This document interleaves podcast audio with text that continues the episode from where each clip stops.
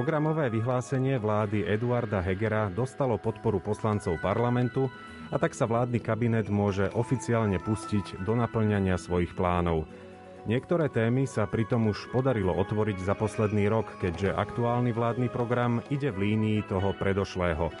Dnes sa v zaostrenom pozrieme na programové vyhlásenie očami kresťanských poslancov, pristavíme sa pri témach, ktoré veriacich osobitne zaujímajú, ako napríklad ochrana života, podpora rodiny, ale aj sociálne opatrenia, boj proti korupcii a ďalšie.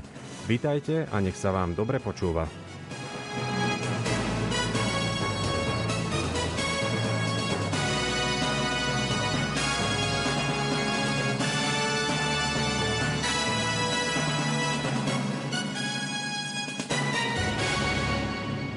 Dnešnú reláciu sme nahrali minulý piatok popoludní, preto vám na vaše prípadné otázky nebudeme môcť odpovedať, no napriek tomu verím, že v diskusii nájdete to, čo hľadáte. V štúdiu vítam poslankyňu Národnej rady za klub Oľano a predsedničku Kresťanskej únie pani Annu Záborskú. Dobrý deň, prajem. Dobrý deň, prajem. Spolu s ňou je tu poslankyňa rovnako za Oľano, pani Anna Andrejová. Vítajte aj vy. Pekný deň, prajem a opozičný hlas bude zastávať nezaradený poslanec a podpredseda strany Život národná strana, pán Ján Podmanický, s ktorým sme spojení telefonicky. Dobrý deň aj vám, pán Podmanický. Dobrý deň, prajem. Na konci relácie sa k vládnemu programu vyjadrí aj kňaz a odborník na sociálnu náuku cirkvy Jozef Vatkerty. Nerušené počúvanie vám praje hudobná redaktorka Diana Rauchová a od mikrofónu vás pozdravuje Jan Heriban. Dámy a pán, Poďme rovno na to.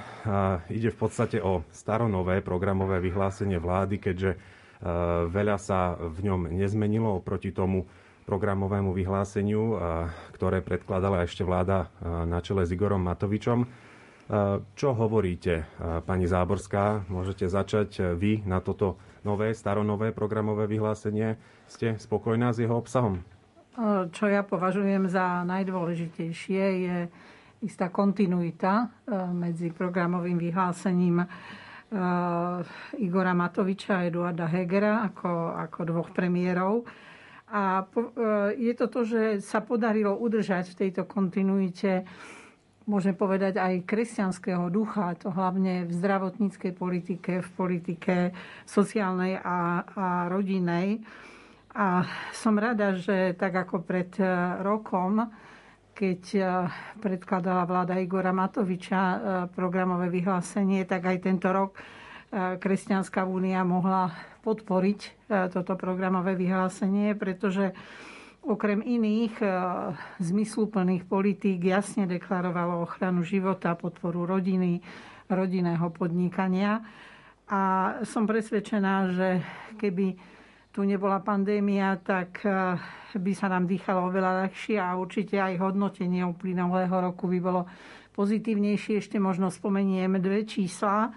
Vôbec prvýkrát v histórii programových vyhlásení odpadu komunizmu slovo rodina bolo zmienené, alebo je zmienené 44 krát a deti 71 krát. Čiže je to, hovorím, najviac eh, v dejinách a ja verím, že aj toto programové vyhlásenie pomôže, aby u nás boli fungujúce rodiny a tak ako pri uvádzaní programového vyhlásenia povedal predseda vlády Eduard Heger, že fungujúca rodina, ktorá zabezpečí všetkých svojich členov, je budúcnosťou tejto krajiny a k tomu sa ja plne hlásim. Napriek tomu chýba vám niečo v tomto dokumente? Ťažko povedať, že či mi, či mi niečo, niečo chýba. Ja si myslím, že ak naplníme eh, eh, doslova, hej, alebo z významne veľkej časti tento programový dokument, tak môžeme byť spokojní. Pani Andrejová, rovnaká otázka pre vás. Môžete prípadne, ak chcete, aj porovnať toto aktuálne programové vyhlásenie s tým predošlým, aj keď, ako som naznačil, ide o veľmi podobný dokument. Čo sa týka obsahu, ako ho hodnotíte? Tak ako povedala moja kolegyňa Anka Záborská, eh, rovnako si myslím, že eh, je dobré, že eh, to programové vyhlásenie vlády predchádzajúce vlády Igora Matoviča a Eduarda Hegera je v nejakej kontinuite.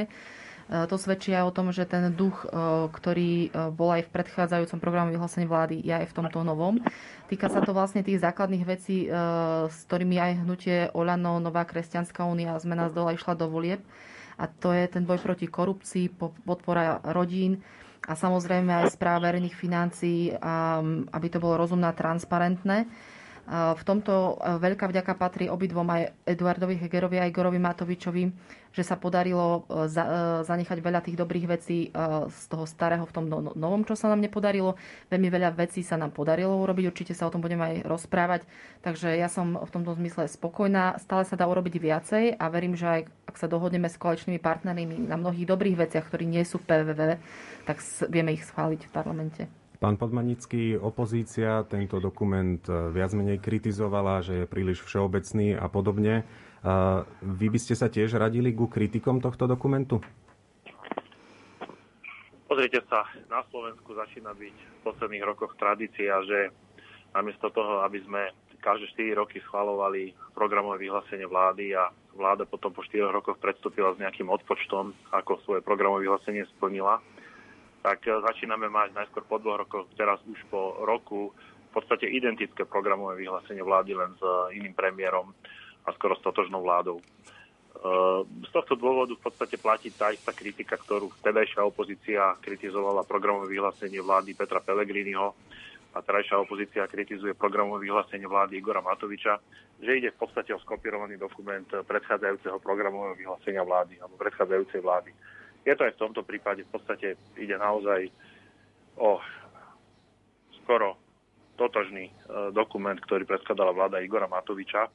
Ja čo ako si myslím, že e, je problém, e, je ten, že príliš málo priestoru venuje táto nová vláda v podstate najväčšiemu problému, s ktorým celý rok zápasili, a to je COVID. V podstate toto nové programové vyhlásenie vlády, hoci sme už rok v núzovom režime alebo v mimoriadnom nejakom režime štátnom, tak absolútne nedostatočne reaguje na túto situáciu.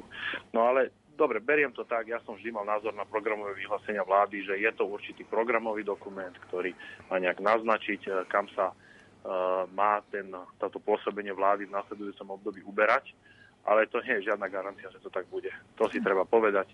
Tie programové vyhlásenia vlády niečo uh, definujú, ale vôbec to tak nemusí byť. No a najlepší dôkaz toho, že to programové vyhlásenie vlády aj samotní e, ministri považujú za v podstate zdrab papiera, je to, že na druhý deň po programovom vyhlásení vlády vystúpil e, s bombastickou tlačovou konferenciou pán minister financí e, Igor Matovič a predložil v podstate daňovú odvodovú reformu zásadnú, ktorá má všetko ako pre, preformatovať od podlahy ale v programovom vyhlásení vlády, ktoré má byť nositeľom e, takýchto reforiem, sa o tom v podstate nehovorí skoro nič.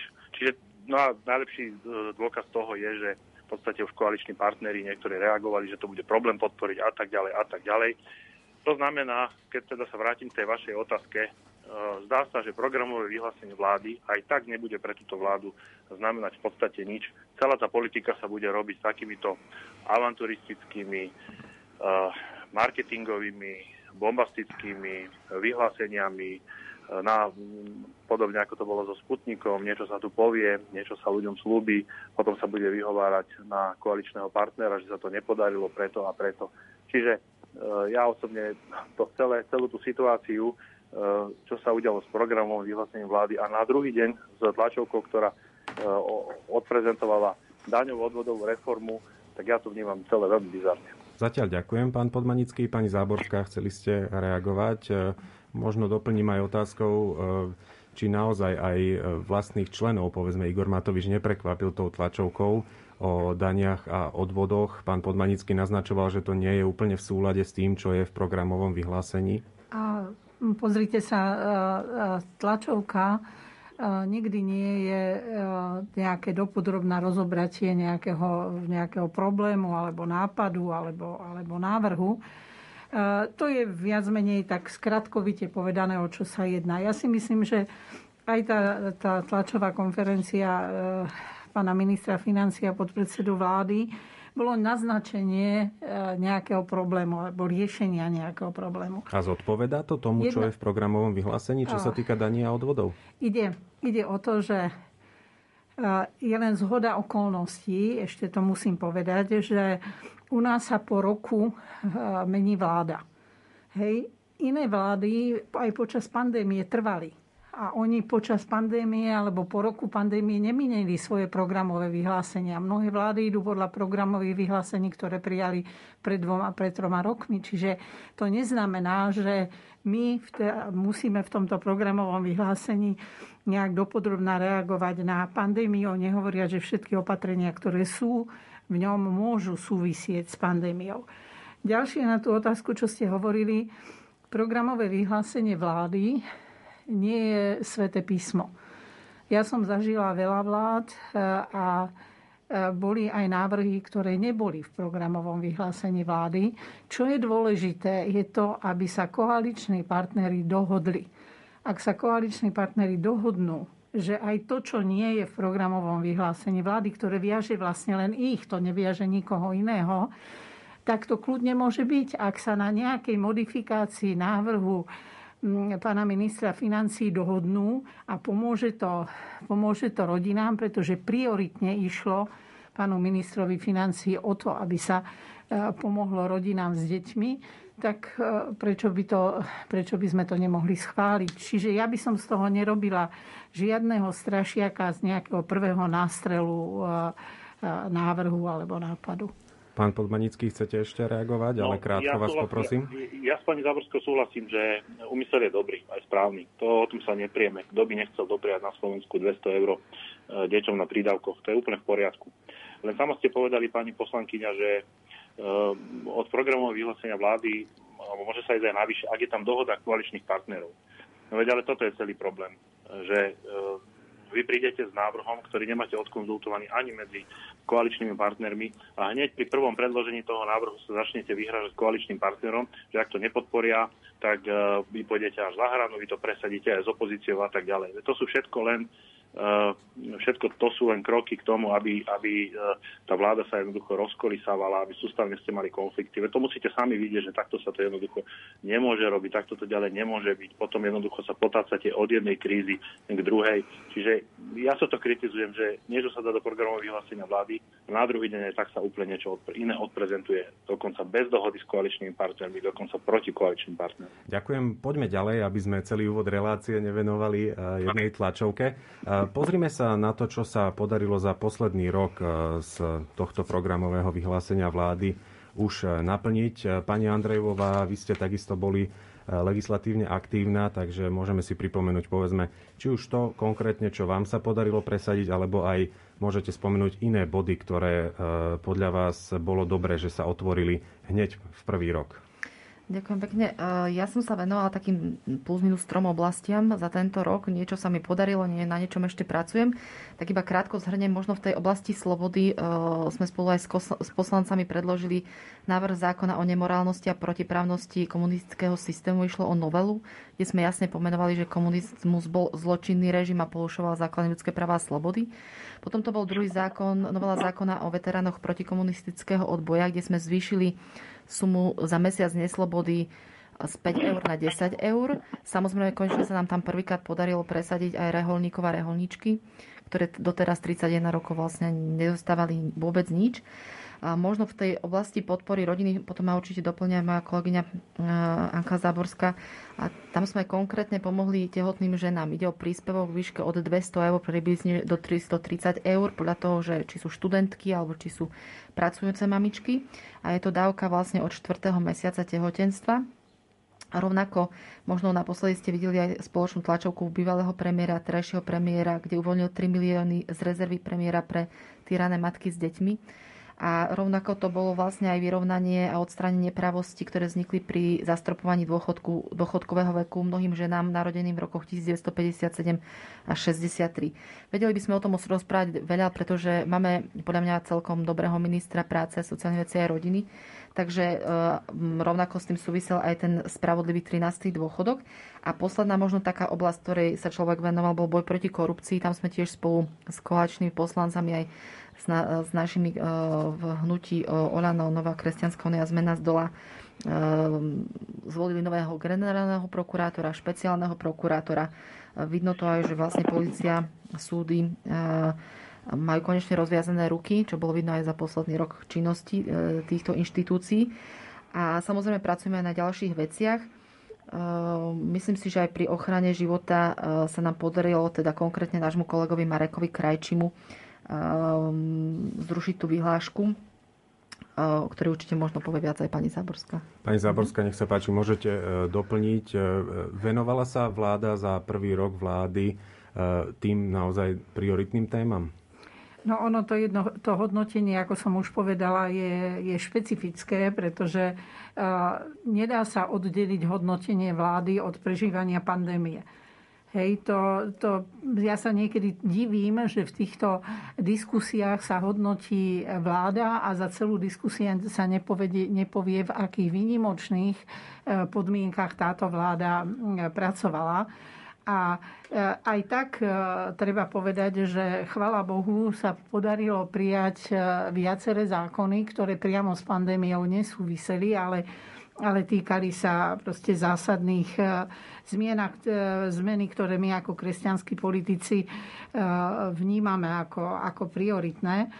Okrem toho, čo už hovorila kolegyňa Anička Andrejúvová, by som ešte spomenula, pokiaľ sa týka tej neblahej minulosti komunistickej.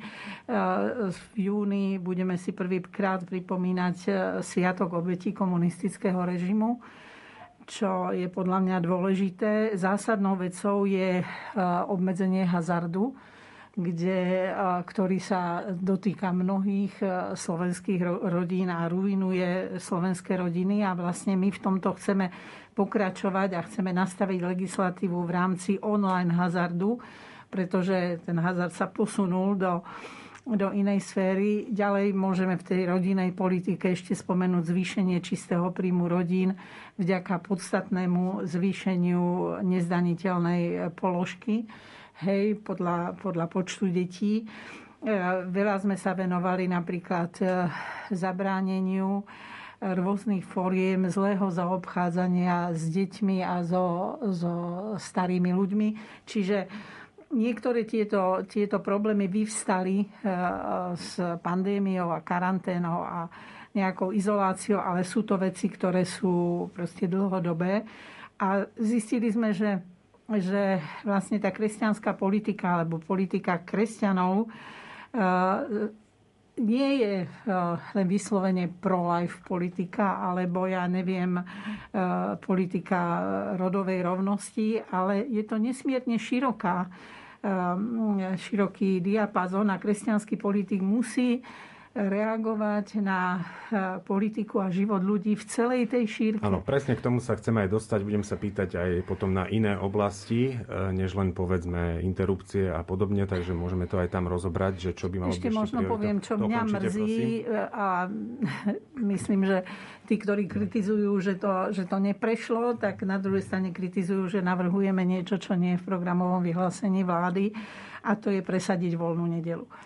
Hej, tak to mňa ako, ako uh, politika, ktorý nielen si váži voľnú nedelu ako deň, deň pána, ale na druhej strane by sme výrazne boli pomohli rodinám, kde mami, ale aj otcovia sú kvôli príjmu nútení v nedelu ísť do práce.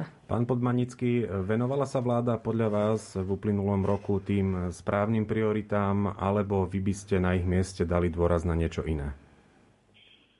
Prvom rade ja chcem oceniť všetky tie čiastkové zmeny, ktoré spomínali pani poslankyne. E, keď e, pani poslankyňa Záborská spomínala voľnú nedelu, e, práve ja s kolegom Marošom Kérim sme predkladali pred nejakým časom v parlamente novelu zákonníka práce, ktorá by umožnila práve, aby boli voľné nedele pre zamestnancov v malom obchode. Vtedy ani poslanci vládnej koalície za to nezahlasovali, hoci e, verbálne ako prejavovali podporu tomuto návrhu. Čiže, mm, ale chápem, dobre, že nebolo to programové vyhlásenie vlády, nebola na tom koaličná dohoda, viem to pochopiť. Aj keď si myslím, že v týchto, by som povedal, kultúrno-etických otázkach by tí poslanci jednoducho mali zahlasovať za to, čo je správne. Ja som to tak v minulosti robieval. Či bola nejaká dohoda alebo nebola dohoda. Ak sa jedná o takéto zásadné e, veci, tak som za to vždy hlasoval. No, ja by som ale mohol doplniť výpočet tých pozitívnych vecí, ktoré spomínali pani poslankyne aj negatívnymi vecami. Z ústavy sme vyhodili v skrátenom legislatívnom konaní pozmenujúcim návrhom dôchodkový strop, ktorý garantoval uh, ľuďom, že uh, skôr ako, alebo jednoducho garantovali 64 rokov ako nárok na dôchodok e, pri ženách matkách 62,5 roka. Toto sa vyhodilo v skrátenom legislatívnom konaní pozmenujúcim návrhom. A vyhodili to von poslanci, ktorí predtým za to zavedenie dôchodkového stropu hlasovali. A dnes už, e, alebo tento týždeň e, bolo, bola zverejnená iniciatíva Ministerstva práce, kde do medzirezortného pripomienkového konania ide zákon, ktorý bude zvyšovať, zvyšovať vek odchodu do dôchodku. Čiže úplne sa stratili tie slova o tom, že sa zachová strop, že tu bude nejakých 40 rokov, ktoré keď človek odpracuje, bude mať nárok na dôchodok. Nič z toho neplatí. Akurát sme na tlak e, liberálov zo SAS vyhodili z ústavy dôchodkový strop a už tu máme prvé ovocie. Začína sa, začína sa znova zvyšovať vek odchodu do dôchodku. Zrušili sa obedy zadarmo. Ten 13. dôchodok podľa môjho názoru, pani kolegyne, ste nemali vyhazovať. E, mal zostať v tej, v tej podobe, ako bol schválený. Bol to, bola to prelomová záležitosť. E, podľa môjho názoru to sú, to sú veci, ktoré veľmi ťažko budete obhajovať.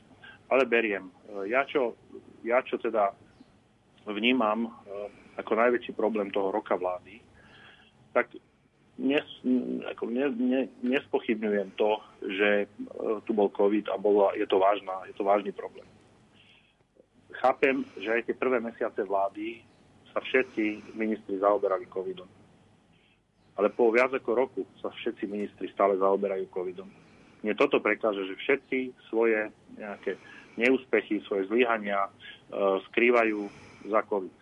Podľa môjho názoru tu sa malo v priebehu niekoľkých mesiacov e, vytvoriť nejaký, sprocesovať, e, ako sa bude voči covidu stavať, poveriť jedno ministerstvo, napríklad ministerstvo zdravotníctva, dať mu všetky oprávnenia, aby sa s covidom vyrovnával a ostatné rezorty mali normálne si robiť svoju agendu. Tu všetci riešili COVID a nikto neriešil nič. Čiže ja vnímam ako veľký problém to, že ani po roku sa nenastavil nejaký, nejaký proces, ktorý by ten COVID zvládal tak, že sú vyčlenení ľudia a rezorty, ktorí sa venujú covidu a ostatní sa venujú normálnemu životu, ekonomike, kultúre, hospodárstvu a ďalším e, oblastiam. Čiže ja vnímam toto ako najväčší problém tejto vlády. Ďakujem. V podstate to manažersky nezvládla.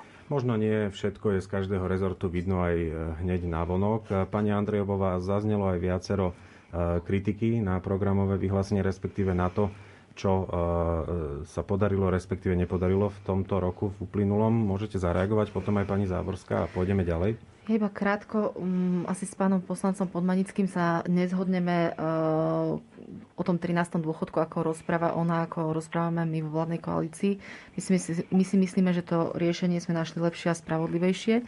Uh, čo sa týka um, covidu a to, že vlastne rezorty sa um, aj venovali tejto oblasti, No, po 100 rokoch sme zažili e, istý duch pandémie, s, ktorými, e, s ktorou sa nikto z nás predtým nestretol a aj tie procesy mnohé nastavené v tých rezortoch na to neboli pripravené. To znamená, že e, tak ako pandémia súvisela s každou rodinou skoro na Slovensku a vo svete, tak súvisela aj s každým rezortom. Týkala sa naozaj od financií cez kultúru, zdravotníctvo, každým spôsobom, každý nejaká, nejaká časť spoločnosti bola týmto postihnutá.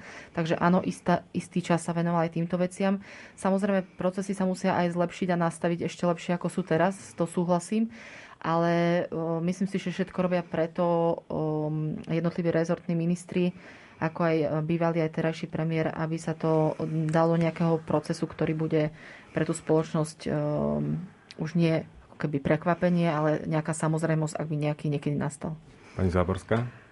Rozhodne aj ako, ako lekárka nemôžem povedať, že by e, tá pandémia sa dala riešiť len na ministerstve zdravotníctva. E, to je presne to isté, ako tu boli názory e, niektorých politických strán, že stačí, aby sa zdravotnícky pracovník naučil obsluhovať umelú ventiláciu a dokáže zvládnuť pacienta a neuvedomujú si, že, že ten, alebo neuvedomovali si, že ten, ten COVID-19 zasahuje všetky systémy a nevieme, ktorý systém práve zasiahne a to je presne to isté aj v tej, aj v tej ekonomike a, a, a ministerstvo hospodárstva a proste ďalšie ministerstva, ako to spomenula už aj moja kolegyňa.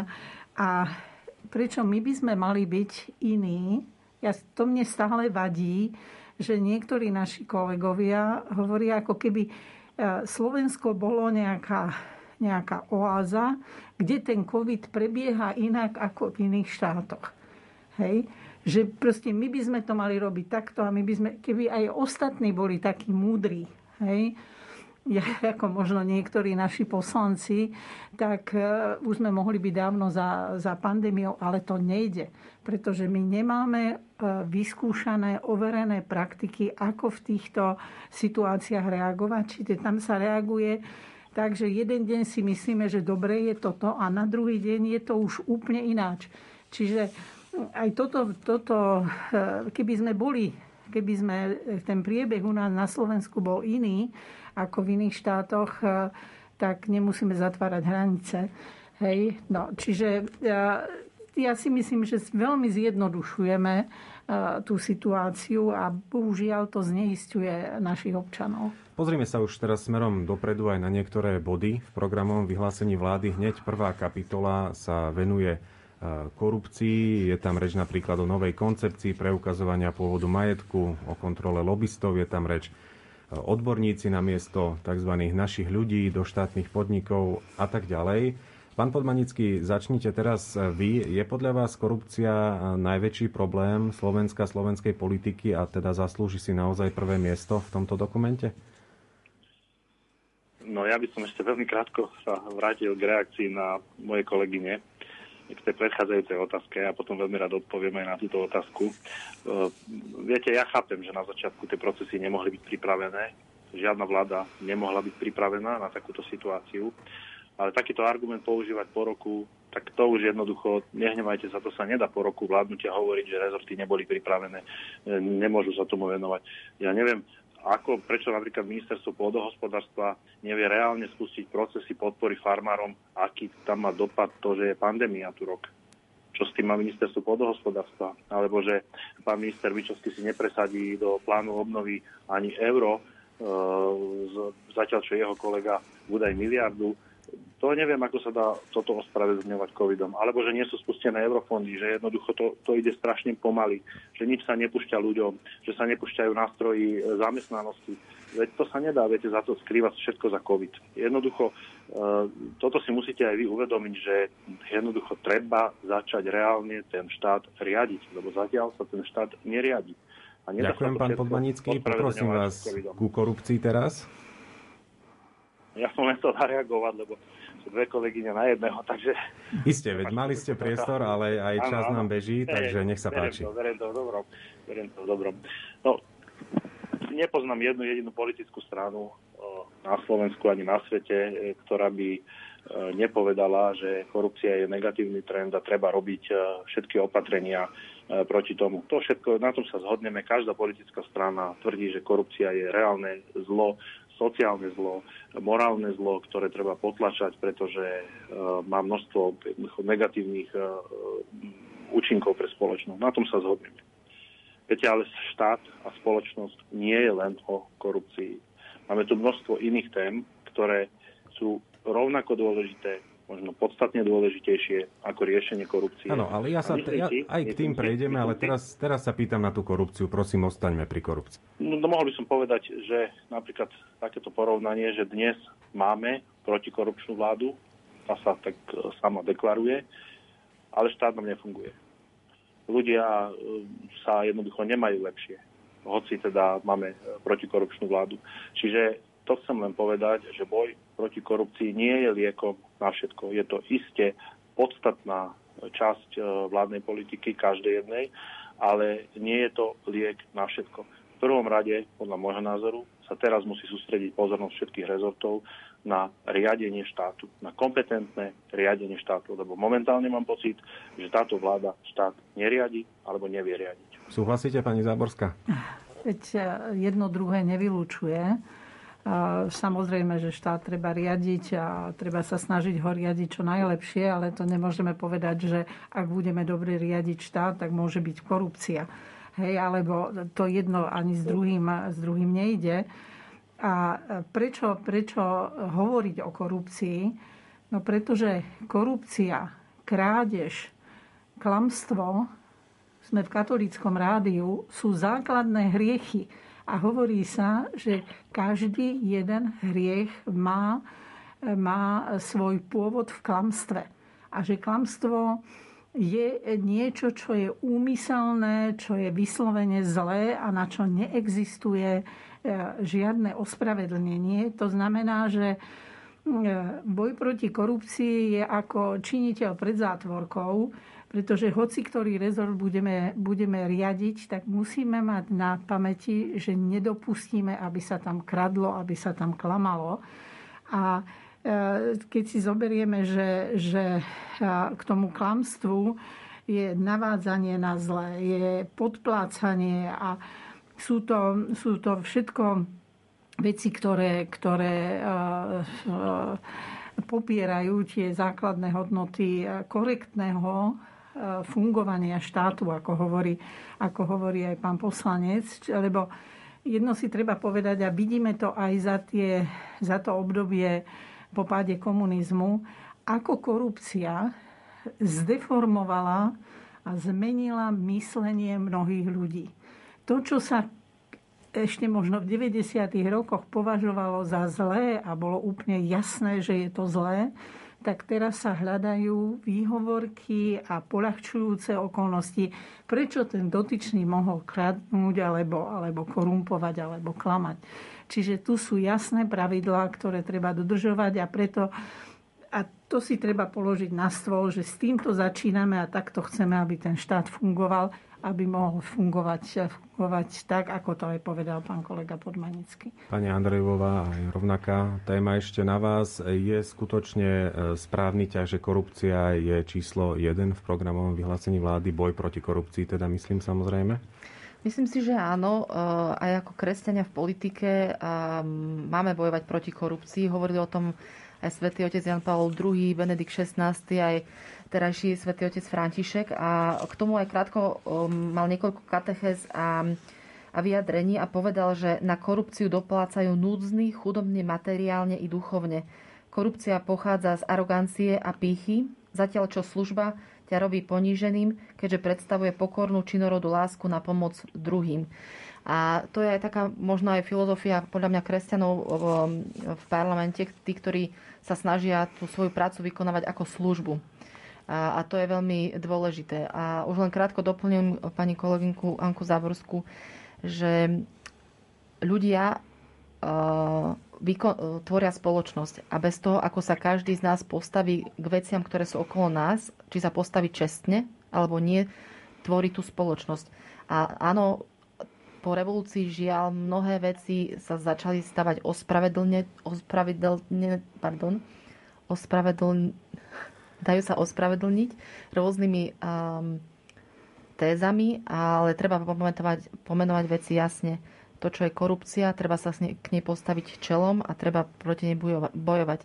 Pretože ak nebudeme pomenovať veci jasne, sami sklzneme do nejakej priemernosti a niečoho, čo vlastne asi aj sami nechceme, aby sa nám spoločnosť uberala.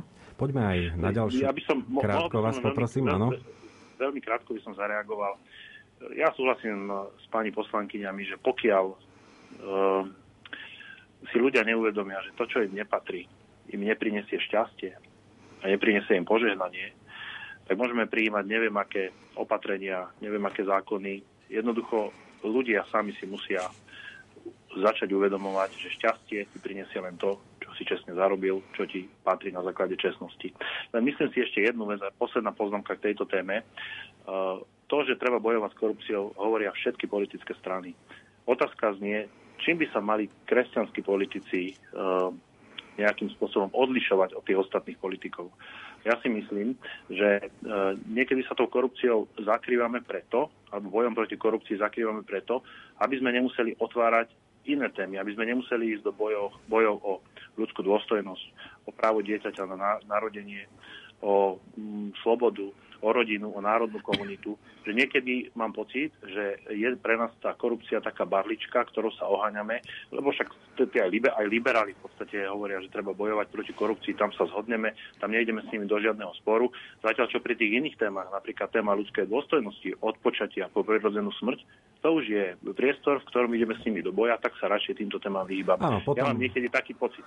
Potom aj z druhej strany, prepačte, e, zase sú výčitky, že, že kresťanskí politici vyťahujú len tie pro-life témy a ako by si nevšímali korupciu, takže je to také obojstranné, každý má na to svoj názor, ale chcem sa práve dostať k týmto pro-life témam. E, niečo, nejaké náčrty už e, pani Záborská bol pokus aj v tej oblasti ochrany nenarodených detí cez prevenciu interrupcií, ako to je aj uvedené v programovom vyhlásení vlády. E, budú ďalšie pokusy? E,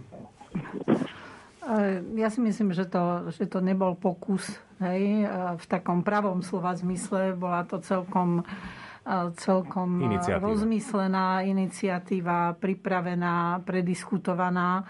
A skôr považujem za, za náhodu, že ten, ten zákon neprešiel, pretože sme si spomína, spočítali tehly, keď sme išli stavať dom a vyzeralo to tak, že úplne v pohode tento, ten návrh zákona Áno, vieme, ako to prejde. dopadlo a smerom Vieme, do ako budúcna. to dopadlo. Jeden hlas chýbal na to, aby sa to schválilo, ale chceme si z toho zobrať poučenie. Možno sme aj urobili nejaké chyby. Treba to, treba to doplniť, treba tam dať veci, ktoré ktoré e, by tam ešte mohli byť, a, ale rozhodne je pre nás prioritou, pre poslancov Kresťanskej únie a iných priateľov z, z e, Olana, zmeny z dola e, Kresťanskej únie a Nový, aby tento zákon prešiel, pretože je to zákon na ochranu a podporu tehotných matiek. A Slovensko proste potrebuje, aby, aby malo takýto zákon. Ja viem, že sú niektorí, možno ktorí nás kritizovali, ktorí písali o tom, že ten zákon je, je slabý a čajový a podobne.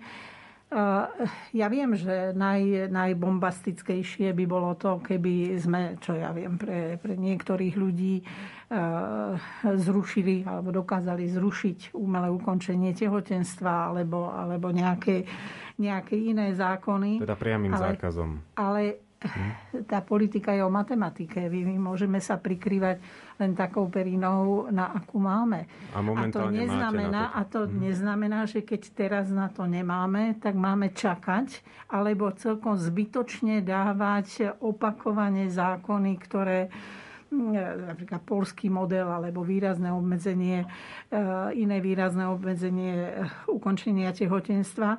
Namiesto toho sme sa rozhodli, že pôjdeme cestou e, pomoci e, týmto, týmto tehotným e, matkám. Ďakujem pekne, pani Andrejová. tá matematika ukazuje ano. parlamentná, že takýto zákon by mohol prejsť a má veľkú šancu ano. prejsť. A vy ste sa pýtali, či budeme pokračovať v tejto iniciatíve. Áno, budeme a už diskutujeme o tom, ako ten zákon prípadne upraviť, aby mal väčšiu šancu byť prijatý. Pani Andrejová, je toto jediný naozaj model, ktorý je schopný schváliť dnešný parlament? Ak teda by už ten jeden hlas nechýbal? Ja verím, že tento návrh prejde spoločne, že sa o to pokúsime a že budeme úspešní. Rovnako, ak sa nám to podarí, budeme mm, ponúkať aj ďalšie témy, tieto prorodinné. Máme mnohé pripravené, mnohé sú spomenuté aj v programu vyhlásení vlády. Takisto e, tá ochrana života súvisí potom aj e, s časťou od prirodzeného počatia až po prirodzenú smrť. Myslím si, že aj e, téma paliatívnej starostlivosti, verím, že príde na diskusiu do parlamentu. A takisto aj témy slobody, ktorom vlastne aj teraz pokračujeme kontinuálne z bývalého programového vyhlásenia vlády do nového.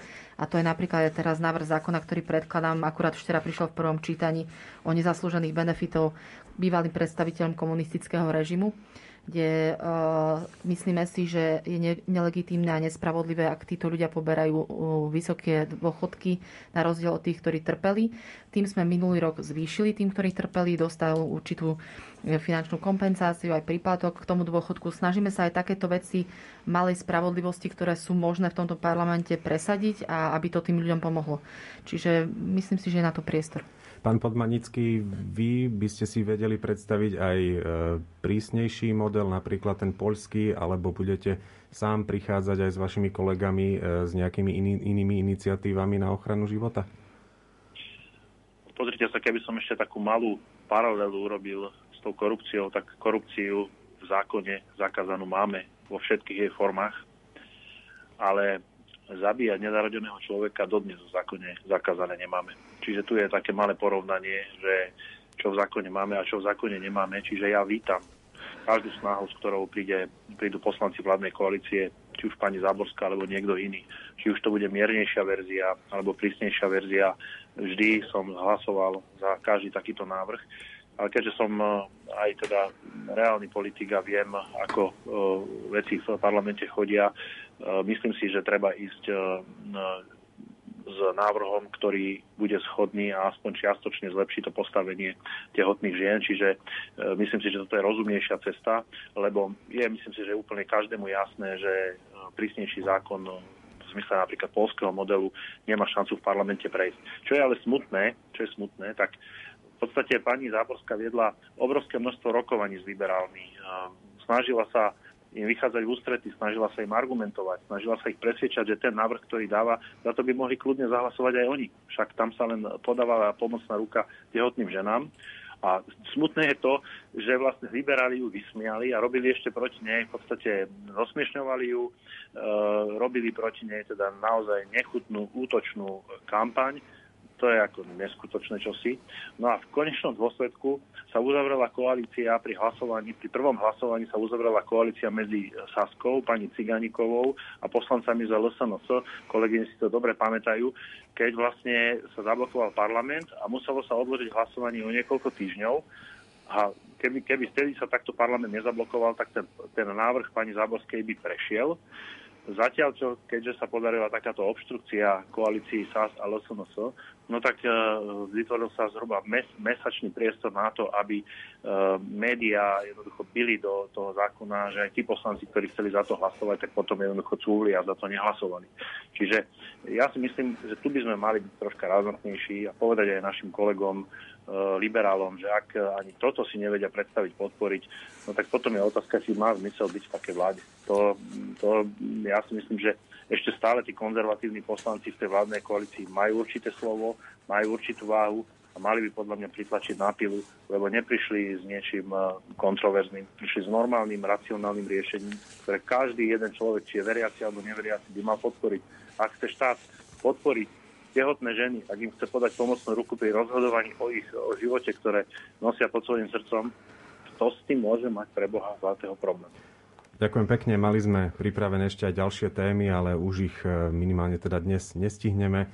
Zaostrené je takmer. V závere ešte máme pripravenú jednu nahrávku.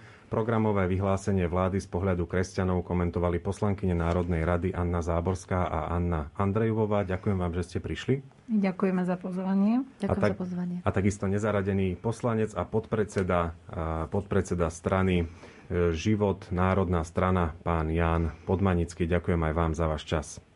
Ďakujem za pozvanie. Pekný deň. Lúčia sa Diana Rauchová a Jan Heriban a na úplný záver, tak ako som avizoval, ponúkame pohľad kňaza a odborníka na sociálnu náuku cirkvy Jozefa Vatkertyho. Najskôr som sa ho spýtal, ako by sa na programové vyhlásenie vlády mali pozerať kresťania. Zmyslom existencie politickej moci je spoločné dobro. Usilovať sa o to, aby sa pomohlo integrálnemu rozvoju človeka, každého človeka a všetkých ľudí. Čiže aby sa človek mohol rozvíjať vo všetkých svojich oblastiach a taktiež, aby sa každý jeden človek mohol, ktorý žije na danom území daného štátu, mohol rozvíjať. A preto kresťanský pohľad na programové vyhlásenie má byť to, do akej miery dané vyhlásenie zaručuje tento integrálny rozvoj každého človeka a všetkých jednotlivcov. Jozef Vatkerty ďalej odpovedá, či by malo kresťanom osobitne záležať na niektorých konkrétnych vládnych prioritách. Vždycky tú najväčšiu ochranu si zasluhuje ten, ktorý je slabý a o, nevládny. Čiže kvalita spoločnosti a hodnota spoločnosti sa vníma podľa toho, ako sa vie postarať o svojich najslabších členov. Zmyslom práve prerozdeľovania nie je to, aby sa dalo k všetkým rovnako ale to, aby sa vyrovnali jednotlivé rozdiely. Čiže ten, ktorý prirodzene nemá také danosti a možnosti z prirodzených okolností, tak práve ten, ktorý má nejakú nadprodukciu, mu dokáže pomôcť. A toto je logika celej solidarity. A preto práve na tých prioritách má záležať vláde, akým spôsobom pomôže tým najslabším a najzraniteľnejším, aby dokázali aj oni plnohodnotne a dôstojne žiť. Pozor ale, tu sa vôbec nejedná o nejaký štatalizmus, že teraz štát miesto nich bude žiť. Ale jedná sa o to, že im pomôže, aby mohli dôstojne žiť, postaviť sa na nohy. Čiže tu môžeme ísť do dvoch extrémov. Jeden je to, že zanedbávame tých slabších a druhých je to, že jednoducho nahradzujeme štátom, nahradzujeme ich úlohu a ich život. Pýtal som sa aj na to, prečo popri ochrane života a podpore rodiny záleží aj na iných témach. My niekedy dokážeme tak nejako separovať alebo oddeliť niektoré veci, dokonca ich postaviť proti sebe. Čo je viac? Ochrana života alebo boj proti korupcii. Tieto veci sa nedajú stavať proti sebe, lebo pramenia z toho istého problému. Z egoizmu človeka, zo zamerania sa na svoje vlastné uspokojenie. A keď človek má túto mentalitu, tak potom vždy siahne po tom prostriedku, ktorý mu je výhodný. Čiže keď sa cíti ohrozený príchodom nového života, alebo nemu nepohodlný starý človek, tak jednoducho siahne po nástroje potratu a eutanázie. Keď naopak chce získať nejakú výhodu na úkor druhého alebo dostať sa k nejakému dobru, na ktoré nemá právo, tak jednoducho uchýli sa k prostriedku korupcie a klientelizmu. Čiže utilitaristicky robí to, čo teraz momentálne potrebuje. Čiže nedajú sa tieto témy oddelovať, ale potrebujeme pracovať s obidvoma naraz a súčasne.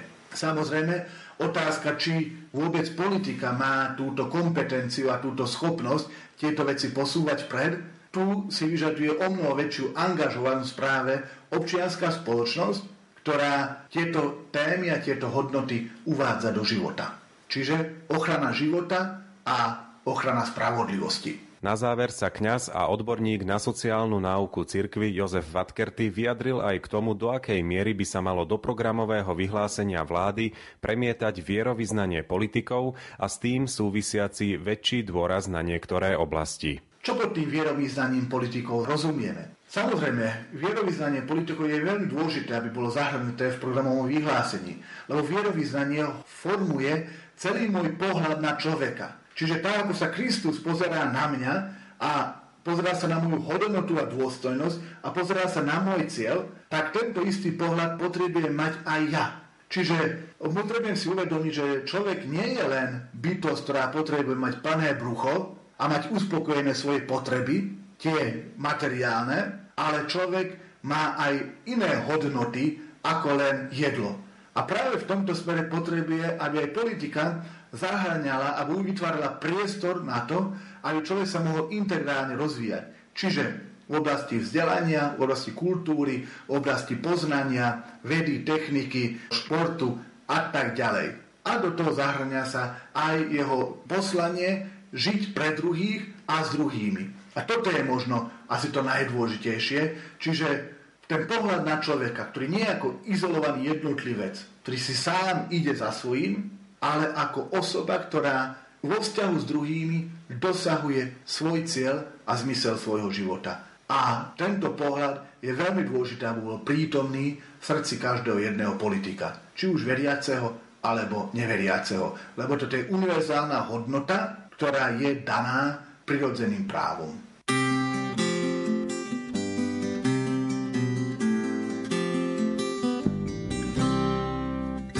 Do mínusu kolíše strelka, a príchuť ortute horkne stále viac a s malou ručičkou sa zaraz spojí veľká.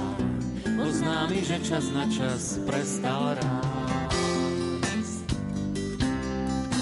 Že chvíľu na oddych doprajeme slnku, zem pokúsi sa malú chvíľu netočiť a každý na seba nazrie na chvíľu zvonku. Možno by to tak chvíľu mohlo byť. do stavu bez ťaže, bez bolesti duše.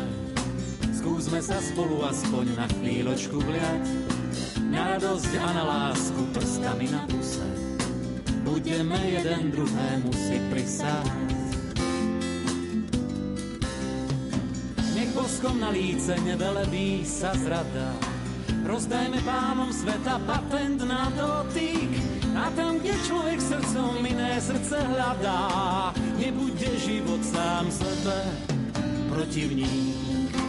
Mm, a chvíľu na oddych doprajeme slnku, Zem pokúsi sa malú chvíľu netočiť a každý na seba nazrie na chvíľu zvonku.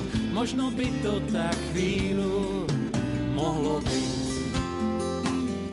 Oh doprajeme slnku. Zem pokúsi sa malú chvíľu netočiť a každý na seba nazrie na chvíľu zvonku. Možno by to tak chvíľu